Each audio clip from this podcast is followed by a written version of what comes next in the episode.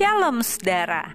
Jika kita bersikap sedikit kritis, kita akan menemukan beberapa drama Korea berkaitan dengan kesehatan mental mulai bermunculan sejak awal tahun 2020.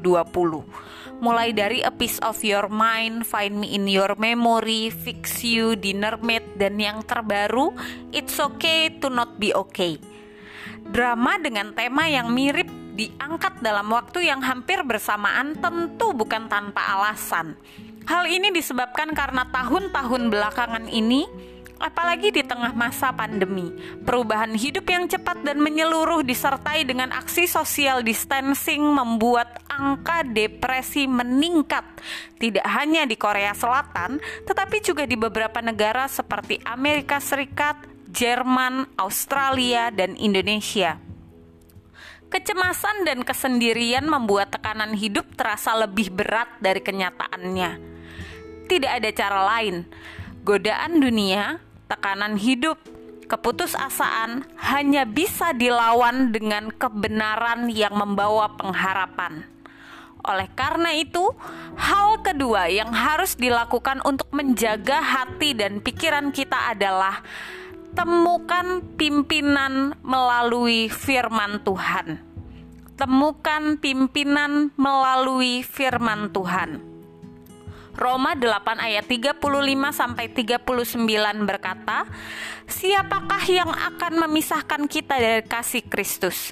Penindasan atau kesesakan atau penganiayaan atau kelaparan atau ketelanjangan atau bahaya atau pedang? Tetapi dalam semuanya itu kita lebih daripada orang-orang yang menang oleh Dia yang telah mengasihi kita.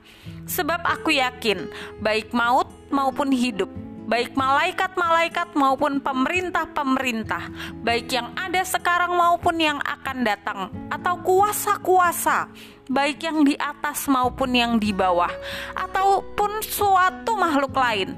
Tidak ada yang dapat memisahkan kita dari kasih Allah yang ada dalam Kristus Yesus, Tuhan kita. Mempelajari dan menerapkan firman Tuhan akan membantu menjaga hati dan pikiran kita. Oleh karena semakin merenungkan firman, kita semakin disadarkan bahwa kita tidak pernah sendirian.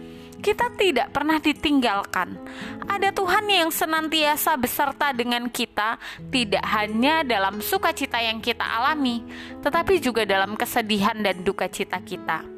Oleh sebab itu, melalui firman Tuhan, kita dikuatkan untuk berjuang, menjalani hidup dengan berpegang pada pertolongan Tuhan.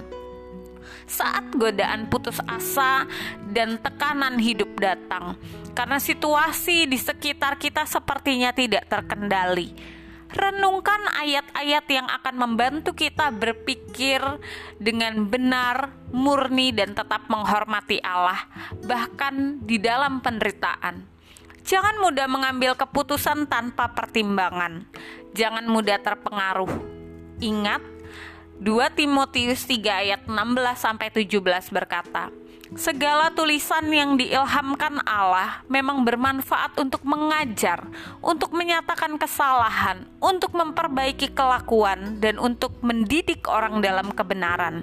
Dengan demikian, tiap-tiap manusia kepunyaan Allah diperlengkapi untuk setiap perbuatan baik. Firman Tuhan akan menjaga hati dan pikiran kita, sehingga perilaku kita memancarkan kehadirannya. Tuhan Yesus memberkati.